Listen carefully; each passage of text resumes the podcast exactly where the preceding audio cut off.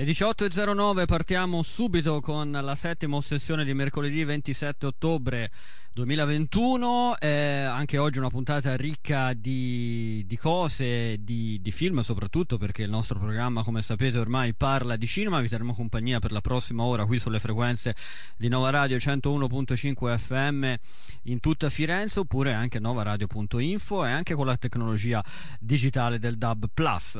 Partiamo subito a bomba e siamo in collegamento con Manuela Santa Caterina di The Hot Corn. C'è Manuela? Buonasera. Ciao, eccoti, ciao eccoti, ciao, ciao, ciao, ciao.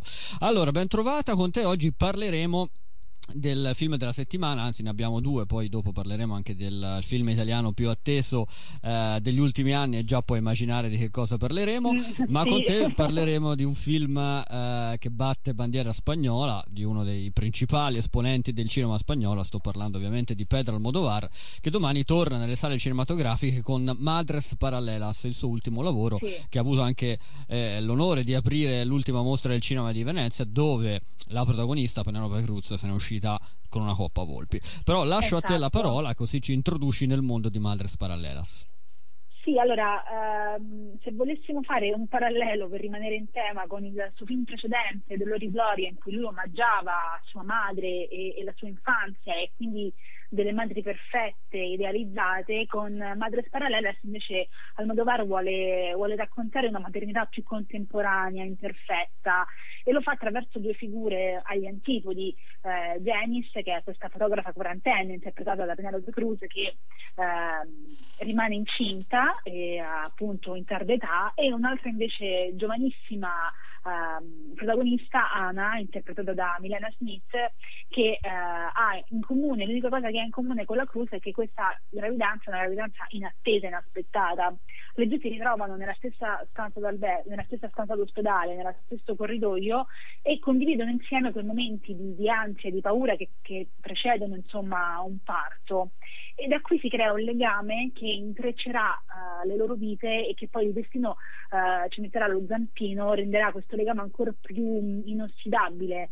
E solo che uh, questa storia qui non è soltanto una storia di maternità femminile, è anche una storia che parla di, di madre patria, perché um, il lavoro di, di Janice, quello della fotografa, la porta a conoscere un... Um, uno scrittore, eh, un, uno specializzato di, mm, aiutami Daniele che non mi ricordo come si dice, eh, che, si, che, si, occupa appunto di, di fare in modo di...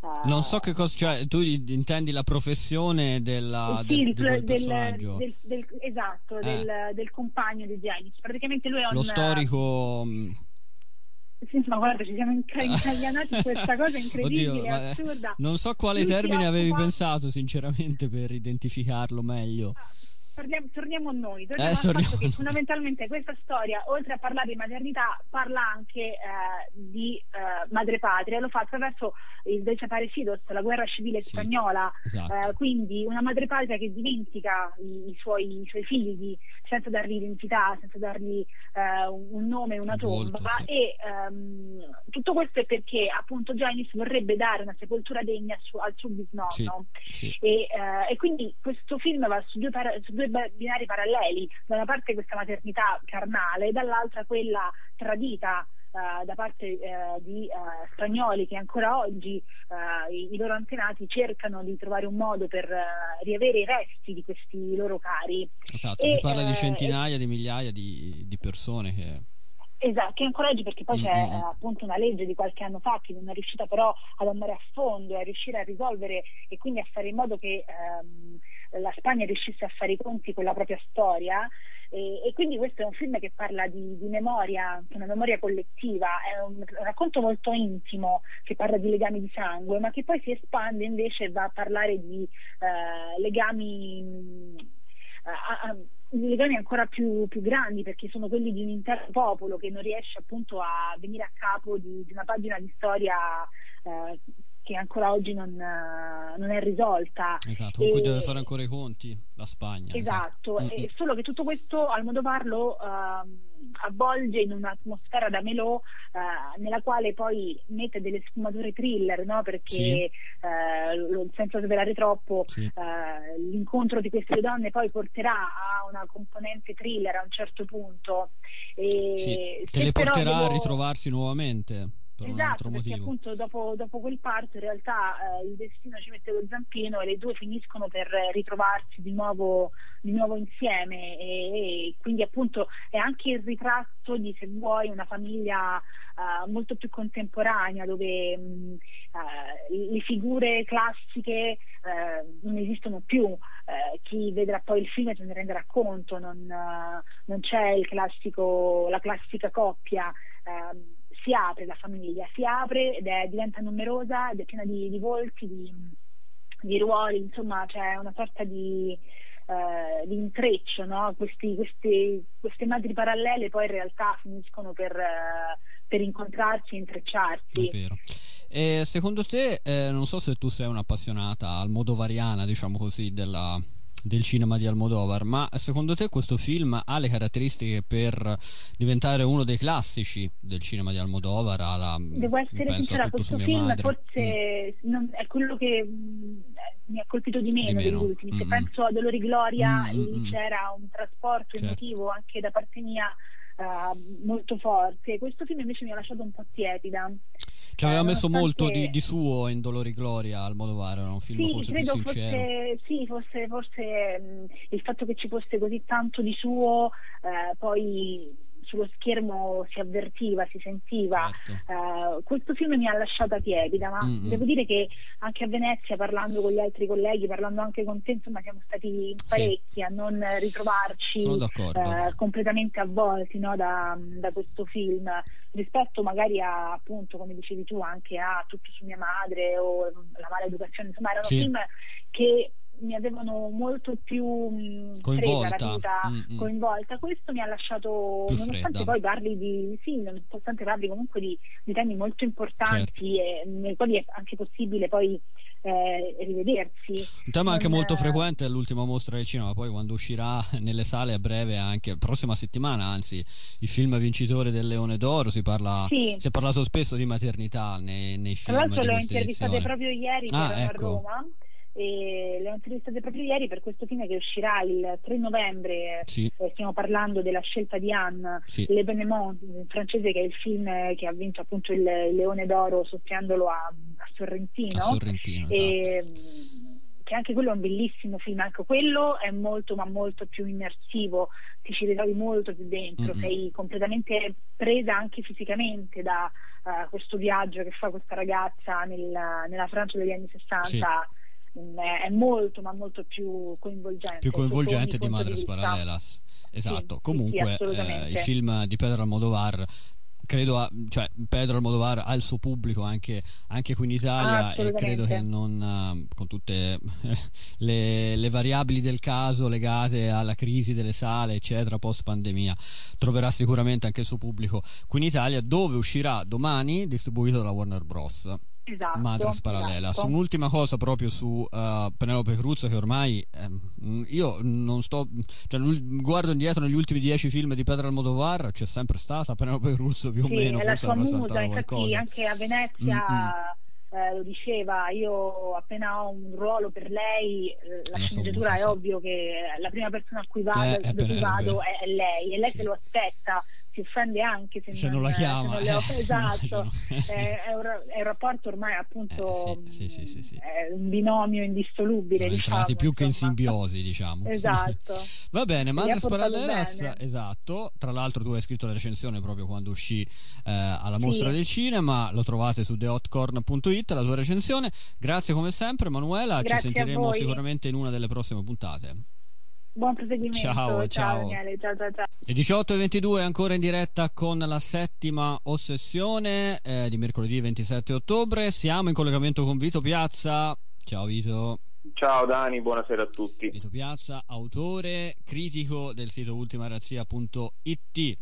Allora, ti dico subito che qui fuori in piazza dei Ciompi a Firenze ho trovato le tue gruppi che sono qui da un mese che dicono ma quando torna Vito Piazza in studio? Ho detto ma eh, dovete aspettare, dovete aspettare ma tornerà. Eh?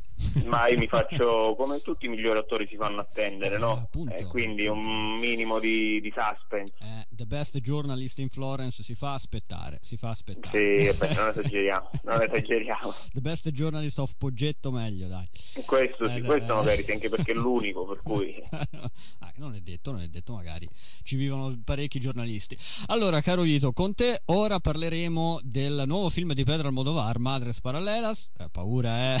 no, no, ma sono su abbastanza per... anche perché vi ascolto, cioè, non, il fatto che io non ci sia non significa che non ascolti, lo so benissimo che avete eh, già... Non ci sgami, come dire. Sgami. Trattato l'argomento. Trattato eh, eh, eh, Invece parleremo di un altro film molto atteso, uno dei film italiani, sì. come dicevo in apertura, più attesi da qualche anno a questa parte per la sua gestazione, per la sua lavorazione, per la sua post-produzione, per la sua attesa, perché doveva uscire un anno fa ma invece esce domani dopo il passaggio alla mostra del cinema di Venezia in concorso quindi stiamo ritirando un po' fuori i film di Venezia, vedi dopo Almodovar. Ehm, sto parlando di Freaks Out, il nuovo film, non, benché il secondo, diretto dal regista Gabriele Manetti, che molti ricorderanno appunto per il suo esordio di Lo chiamavano Gigrobot. A te il compito video di introdurci nel magico mondo e anche un po' pauroso di Freaks Out. Ah, sì, guarda, il, il, film appunto l'abbiamo finalmente visto a Venezia comunque una piccola nota come quella che hai fatto è doverosa, cioè nel senso un film veramente, veramente eh, lungo nella sua gestazione che mh, doveva uscire dav- mm. davvero tanto tempo fa eh, e sì, che finalmente abbiamo potuto fa. vedere e possiamo dire che in parte l'attesa è stata eh, come dire anche ripagata. Il film è sicuramente uno di quelli che ha più come dire, c'è anche un po' più eh, coinvolto, ecco, sì. che è coinvolto anche la critica anche dal punto di vista. Certo sì, sì, assolutamente sì, assolutamente sì, ma eh, del resto già da quello che avevamo potuto vedere, comunque qualche trailer, qualche intervista, qualcosa era già trapelato, quindi siamo arrivati più o meno preparati a quello che avremmo visto. E la storia è, mh, mm, ambientata nella, in piena guerra mondiale, nella seconda guerra mondiale a Roma nel 1943 eh, dove appunto c'è, un, un, una serie di, di, girovaghi che fanno parte del, del, circo Israel di Israel, che anche eh, colui che in qualche modo insomma, ne eh, del proprietario, ehm, è appunto oh, interpretato da Giorgio Tirabasti che eh, raccoglie tutti questi quelli che appunto danno il titolo al film, i freaks che si esibiscono mm. all'interno di questo, di questo circo.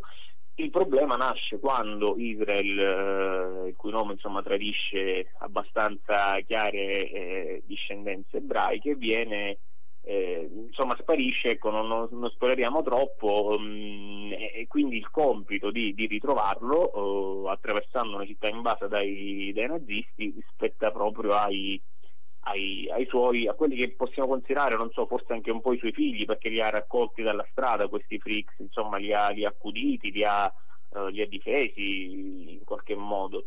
E, mh, ovviamente il, il, cattivo non può mancare e ci sono appunto i nazisti, come abbiamo detto, che eh, anche loro hanno dei, dei freaks al loro interno con dei poteri strani, quantomeno paranormali, sì. e quindi il conflitto tra queste varie figure, tra questi freaks appunto, eh, è destinato poi a muovere tutte le fila del, del, racconto e questa piccola odissea, questo piccolo viaggio che i, i freaks eh, devono intraprendere per cercare di, di, salvare il loro padre in qualche modo. Ecco, questa è la, a grandi linee la trama una trama che comunque diciamocelo non, è, non lascia intravedere nulla di particolarmente nuovo, nulla di mm. particolarmente come dire, eh, inusuale, ecco, da una parte ci stanno i buoni, dall'altra i cattivi, quindi diciamo che la scelta di, di campo da parte di, di Menetti e del, dello sceneggiatore Guaglianone è abbastanza, abbastanza definita, ecco, abbastanza manichea.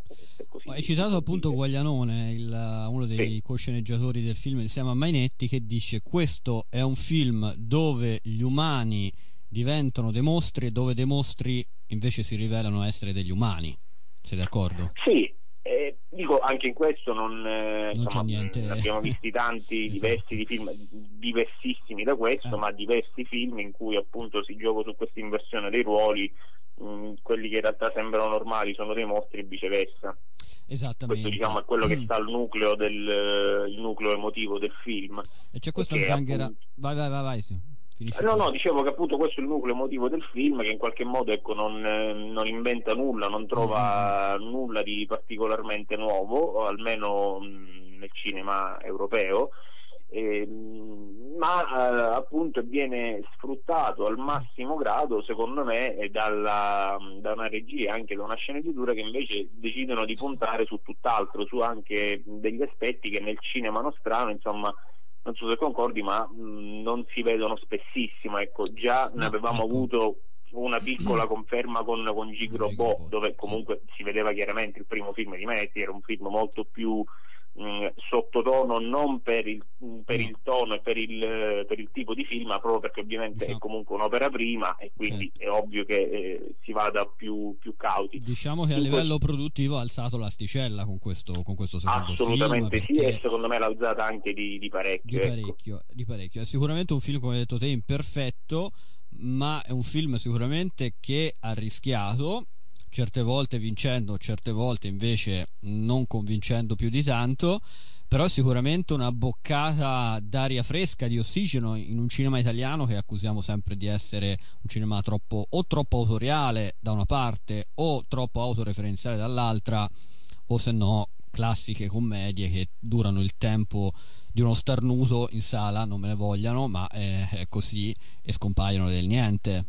E sì, devo qui... dire che Vai, Scusami, vai. no, no, finisci, finisci. No, no, già finito, finito, prego. Eh, no, dicevo che comunque sì, ecco, il, il coraggio gli va riconosciuto e non si può dubitare, gli va riconosciuto... Oh, Uh, va riconosciuto al film sicuramente un, quello slancio, ecco, quel, quantomeno il tentativo di volerci provare e di eh, dare forse anche al cinema italiano una veste un po' uh, eh, lasci passare il termine statunitense. Non voglio dire con questo che i film buoni debbano essere per forza no. quelli hollywoodiani, statunitensi. Un film da esportazione, ecco, diciamo, che ecco, può sì, funzionare anche in paura... europei o comunque anche fuori dall'Europa.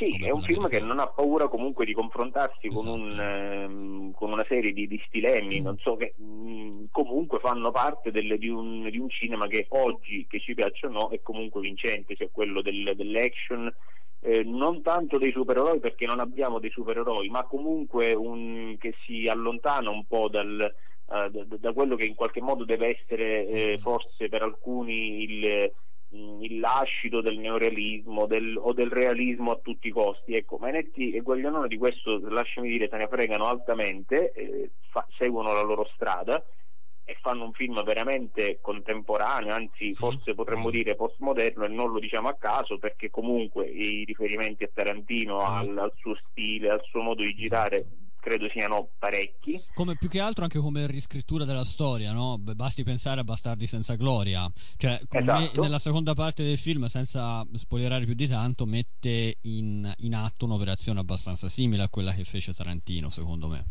Non tu dici abbastanza simile, lo dico abbastanza identica, abbastanza perché comunque... Identica, eh, sì, poi strizzano appunto l'occhio sì. Oh, in maniera secondo me anche un po' mh, furba, ma nel senso giusto del termine, cioè non si dimenticano da dove sono venuti. Ricordiamo che il film è ambientato nel 1943, esatto. lo stesso anno di, eh, in cui è ambientato Germania anno zero, sì. eh, scusami, eh, Roma città, Roma aperta, città aperta che viene citato anche con una scena insomma esatto scena con una scena famosissima ecco. Sì. quindi ecco in questo dico che è un film eh, che può, eh, può, non piacere, lo dico io che non sono un amante, come mm. sai, di, di, questo tipo di film, a me ha convinto in parte, è un film nel senso invece del tutto positivo e non negativo, furbo, perché riesce a strizzare l'occhio a diverse correnti, a diversi registi, ed è un film che appunto finalmente ha il coraggio di, di non nascondere la testa e di, insomma, anche di, di, saper fare e secondo me in questo riesce totalmente e riesce a fare anche del sano intrattenimento ecco, non, non, non occorre un grande bagaglio culturale ecco, per apprezzare questo film ultima cosa se posso dire certo. è un certo. film anche ben costruito mm-hmm. nel senso che è fatto anche apposta per piacere cioè, eh, un film è, è piacione sono... vuol dire questo sì, sì, sì, sì, assolutamente. Cioè, non, ma con questo ripeto, non voglio dire, lo dico io che appunto come ti dicevo non sono amante del genere, ma mm. comunque non, non, si può dire che sia un film ecco, fatto male. No, e comunque non ricordo nulla di simile, mh, mm, se non come inclinazione, come tendenza appunto eh, Gigrobò nel cinema italiano non sono gli ultimi vent'anni. Boh. Eh, sì, sì, sì, se non di più, se non di più, esattamente. E ricordiamo anche nel cast ci sono presenti Claudio Santamaria, Pietro Castellitto, Giorgio Tirabassi e tanti, eh, tanti altri attori che vanno a impreziosire il cast dei Freaks Out. Proprio ieri Manetti ha detto che questo è stato un film visto eh, che ha aspettato, che ha dovuto aspettare l'uscita eh, nelle sale cinematografiche per via della pandemia. In questo anno ci sono stati tanti avvoltoi di, delle piattaforme streaming come Netflix, Amazon che erano pronte a fare carte false per comprarlo, ma lui ha resistito perché questo film l'ha scritto, pensato, realizzato esclusivamente per il cinema. E credo Beh, anche eh, vedendolo, voglio anche dire, vedendolo, si vede abbastanza nettamente che è un film che devi per forza vedere in sala perché insomma alcune cose vanno, vanno obbligatoriamente sì, viste lì se vai a esatto, guardare questo se esatto. vai a guardare un Nolan in, in tv sì, sì è un bel film ma perdi esatto, tre quarti esatto, posto degli effetti. tutto. va bene Vito grazie grazie come sempre e speriamo di rivederti dal vivo dall'altra parte della, del vetro grazie a te grazie a tutti a presto. Ciao Vito. Ciao Eccoci qua ancora in diretta con la settima sessione alle 18.35, proseguiamo, adesso accantoniamo per un po' il cinema prima di riprenderlo nell'ultima parte della nostra trasmissione e parliamo, facciamo un salto sulla piattaforma streaming Netflix per parlare di una miniserie intitolata Made e per farlo diamo il benvenuto per la prima volta nel nostro programma a Carolina Iacucci di cinematographa.it. Buonasera Carolina, benvenuta. Buonasera, grazie Daniele, buonasera a tutti gli ascoltatori. Grazie, grazie, è stato un piacere ospitarti con noi per la prima volta nostra, alla, nella nostra trasmissione. Allora Carolina, con te parleremo di un film che tu hai avuto già modo di, di analizzare nella tua recensione su cinematographa.it, no di un film, scusa, di una miniserie, sì. di una miniserie che hai avuto appunto modo, come dicevo, di analizzare sul tuo sito cinematographa.it e si tratta di Made. Tra l'altro ho letto che questa miniserie ha addirittura battuto nella, nelle visualizzazioni, negli ascolti, chiamiamoli così, eh, la Regina degli Scacchi, che è stata una delle, eh, delle, miniserie tra le più viste, tra i contenuti più visti, non solo di miniserie, della piattaforma Netflix lo scorso anno. Allora, lascio però a te eh, la parola per introdurci in Made e capire innanzitutto di che cosa parla, qual è la sua trama, di che, di che cosa tratta la miniserie.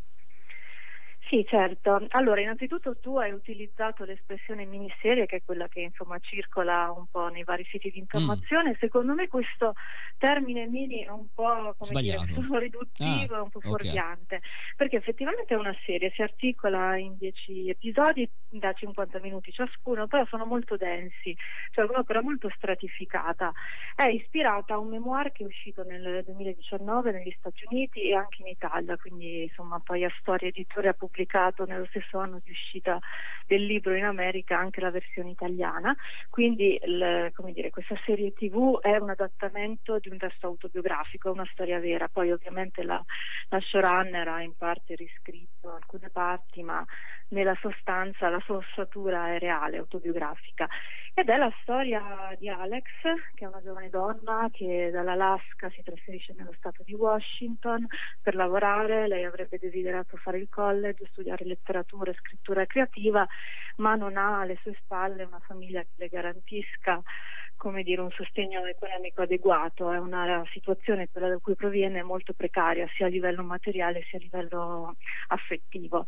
E quindi insomma la serie poi segue le vicende personali di questa giovane donna, che tra l'altro è interpretata da Margaret Qualley, mm-hmm. che è un'attrice non, non, che prima insomma, di fare media non era molto famosa, che ora invece tutti stanno cercando. Eh, molti magari la ricordano per il film di Tarantino, giusto? C'era una volta sì. Hollywood.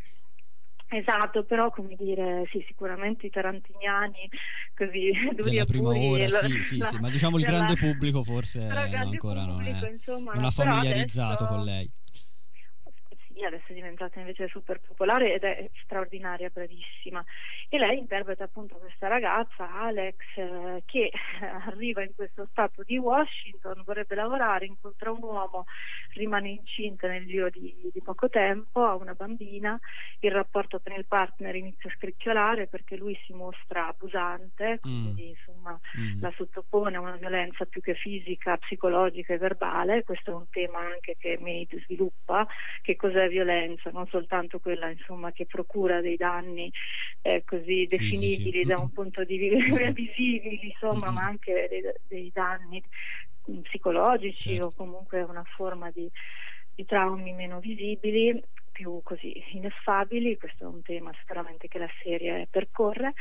E insomma quindi dopo la rottura con questo compagno iniziano per lei vari problemi, la, la sua vita crolla, difficoltà di tipo economico, delle difficoltà relazionali, eh, rappresentata molto bene secondo me è la relazione con la madre che è interpretata nella serie da Andy McDowell, che è la madre anche dell'attrice, quindi insomma madre e figlia. Ah, Andy McDowell è la madre di sì, Margaret Cohen. Ah, esatto. questo è da- davvero, perciò sì, ah, questo sì, non lo sapevo, pensa un po'. Quindi, si impara sempre qualcosa.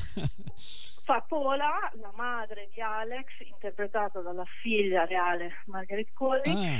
e questa donna insomma eccentrica, ma poi insomma, si scopre nel corso della serie che non è soltanto eccentricità o estrosità artistica la sua, ma una vera e propria patologia, il disturbo bipolare, mm-hmm. che non le è mai stato diagnosticato e quindi sì, c'è questo tema della relazione madre-figlia che è molto ben approfondito e rappresentato perché in qualche modo Alex è come se fosse madre della propria madre, quindi oltre ad essere madre di una bambina che deve accudire e a cui c'è deve dar da mangiare, c'è una madre bambina eh, che deve in qualche modo seguire, a cui deve provvedere mm-hmm. e poi diventa anche madre di se stessa. Diciamo che tornando un po' al sì. fulcro, una cosa secondo me interessante è anche al di là della relazione con la madre, della relazione con questo partner, ex partner abusante, una, una, nota di merito di questa serie è il modo in cui racconta il, del, il, mondo del lavoro, il modo in cui questa Alex vive il proprio lavoro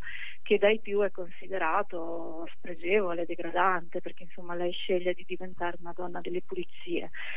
Eh, però si appassiona moltissimo ecco, a, a, questo lavoro, mm. che è un lavoro appunto umilissimo, e quindi c'è anche un impianto metaforico, simbolico, che è molto interessante, che vede, come dire, nella pulizia delle case come una via di emancipazione e come dire come lei pulisce le case di queste donne eh, così ricchissime in qualche modo è come se pulisse anche le zone opache della propria vita la sporcizia certo. che si annida nella sua vita relazionale, psichica, affettiva, nella sua vita materiale. Quindi c'è questa, come dire, questa metafora. analogia, mm-hmm. sì, questa metafora, questo correlativo oggettivo, ecco, tra l'atto del pulire e la pulizia invece più metaforica che fa della sua vita l'atto di ricostruzione e di, di conquista, diciamo, della propria autoaffermazione. Quindi questo è molto interessante e poi anche il rapporto con la scrittura, perché poi lei comincia a scrivere e anche in qualche modo la scrittura è un atto stesso di pulizia perché si scrive per elaborare quello che accade e quindi piano piano per eliminare ecco, tutte le incrostrazioni, mm. le sporcizie, le, le, le, aree più opache della propria vita, quindi la scrittura certo. come atto terapeutico è un altro tema senz'altro attraversato. Senti, Ce ne sono tanti. Vai, vai, vai, vai, vai, finite. No, no, dico, c'è una stratificazione io non so se riuscirò, sarò così brava da restituirli tutti, però appunto non è una miniserie perché in realtà è un'opera molto densa, molto ecco. stratificata. Quindi è probabile che ci siano anche altre stagioni, io avevo capito che eh, avevo, l'ho etichettata come miniserie perché a parte di averlo l'avevo letto anche da più parti, forse erroneamente l'avevano riportato, ma pensavo che fosse una storia che eh, avesse un inizio e una fine all'interno di un ciclo di episodi. Invece... Sì, sì, sì, no, no, senz'altro allora dovrebbe essere chiusa perché, ripeto, la, la fonte è un libro, eh, un memoire esatto. che ovviamente ha avuto un inizio e una fine. Ci sono però sono circolate delle indiscrezioni che mm. vorrebbero invece che fossero all'aiuto per una possibile ecco. continuazione, ovviamente questa libera smarcata diciamo certo. da un testo d'appoggio. Certo, un po' come è successo con Big Little Lies, no? che nasceva come miniserie sì. appunto e poi si è trasformata in una vera e propria serie con una seconda stagione che è andata al di là del libro, ecco. Esatto, ci sono margini, diciamo, ci sono per, margini per, per una, per una seconda stagione. Va bene, allora Carolina, è stato un piacere poter conversare con te. E brevemente, in 15 secondi, tu la consigli? Mi pare di capire di sì. Lo consiglio assolutamente, mm. per eh, appunto più motivi, perché è un racconto mm. sia universale che particolare, racconta l'America, le difficoltà di essere poveri in America, ma è anche una grande storia di formazione, di emancipazione, quindi sicuramente può piacere a diversi, insomma, diverse tipologie di spettatori. Ok, va bene. Quindi il consiglio di Carolina Iacucci, oltre a per approfondimenti a leggere la sua recensione eh, eh su cinematografo.it, è quello appunto di eh, seguire Made che si trova appunto su Netflix. Va bene Carolina, è stato un piacere. Eh, ci Grazie. sentiremo sicuramente in una delle prossime puntate se tu lo vorrai. Grazie, grazie mille per l'invito e buona serata. Buona serata a te, ciao. Grazie, ciao, ciao, ciao, ciao. ciao. Lunedì 1 novembre alle 21.25 circa in prima serata su Rai 1 andrà in onda il film per la televisione Crazy for Football, Matti per il calcio, eh, che racconta la reale esperienza dello psichiatra Santo Rullo, che è stato l'ideatore della nazionale italiana di calcio a 5 formata da persone con problemi di salute mentale. E, ehm, ne parliamo per l'appunto con il regista di questo film per la televisione, Crazy for Football, Wolfango De Biasi, che è con noi collegato al telefono. Buon Buonasera Wolfango. Buonasera a tutti voi. Buonasera, Buonasera. grazie di aver accettato il nostro invito. Allora, eh, Crazy for Football, tra qualche giorno, come abbiamo detto, debutterà in prima visione su, su Rai 1, in prima serata, quindi accessibile a, alla più vasta fetta di, di pubblico possibile, il, uh, il, tuo ultimo film, eh, che nasce da, da, un documentario, ma c'è stato anche oltre altro, scusa, rispetto al, al documentario. Eh, la prima domanda che ti faccio appunto da dove nasce l'idea di trasformare la, la, volontà di trasformare eh, questo, questo, tuo, questo, tuo, lavoro eh, di Crazy for Football da documentario a film di finzione? Allora, guardi, intanto ti dico e dico a tutti gli spettatori che lunedì vorranno vederlo alle ore 21 e 20 su Rai 1 che è un film molto divertente è un film che tocca sì. una tematica umana, ma come io ho fatto sia nei due precedenti documentari sul tema, sia nel romanzo che ora è riuscito per Bompiani, eh, cerchiamo di affrontare l'argomento sociale con quello che poi è il tocco un po' della commedia all'italiana classica, insomma, no? come di dramatique, dove si trova anche il sorriso o l'avventura eroica come giocarsi un mondiale per raccontare un disagio che è importante, insomma, no? si cerca di non, ecco, di non, raccontare il dolore col dolore, di infliggere il dolore allo spettatore, insomma, ma sì. anche di coinvolgerlo nel lato bello no? delle certo. cose che si fanno. E la voglia dove è nata? Appunto, con questo gruppo, diciamo con Santo Rullo, con Francesco Trento, che è stato mio coautore nei vari documentari, nel libro, anche in questo film, insieme a Tiziana Martini e Filippo Bologna e Zanchini che è l'allenatore vero della nazionale ci conosciamo da quando eravamo adolescenti quindi in qualche maniera è un po' come dire un gruppo di vecchia data sai quando ci si domanda come possiamo dare una mano che si può fare come partecipare no?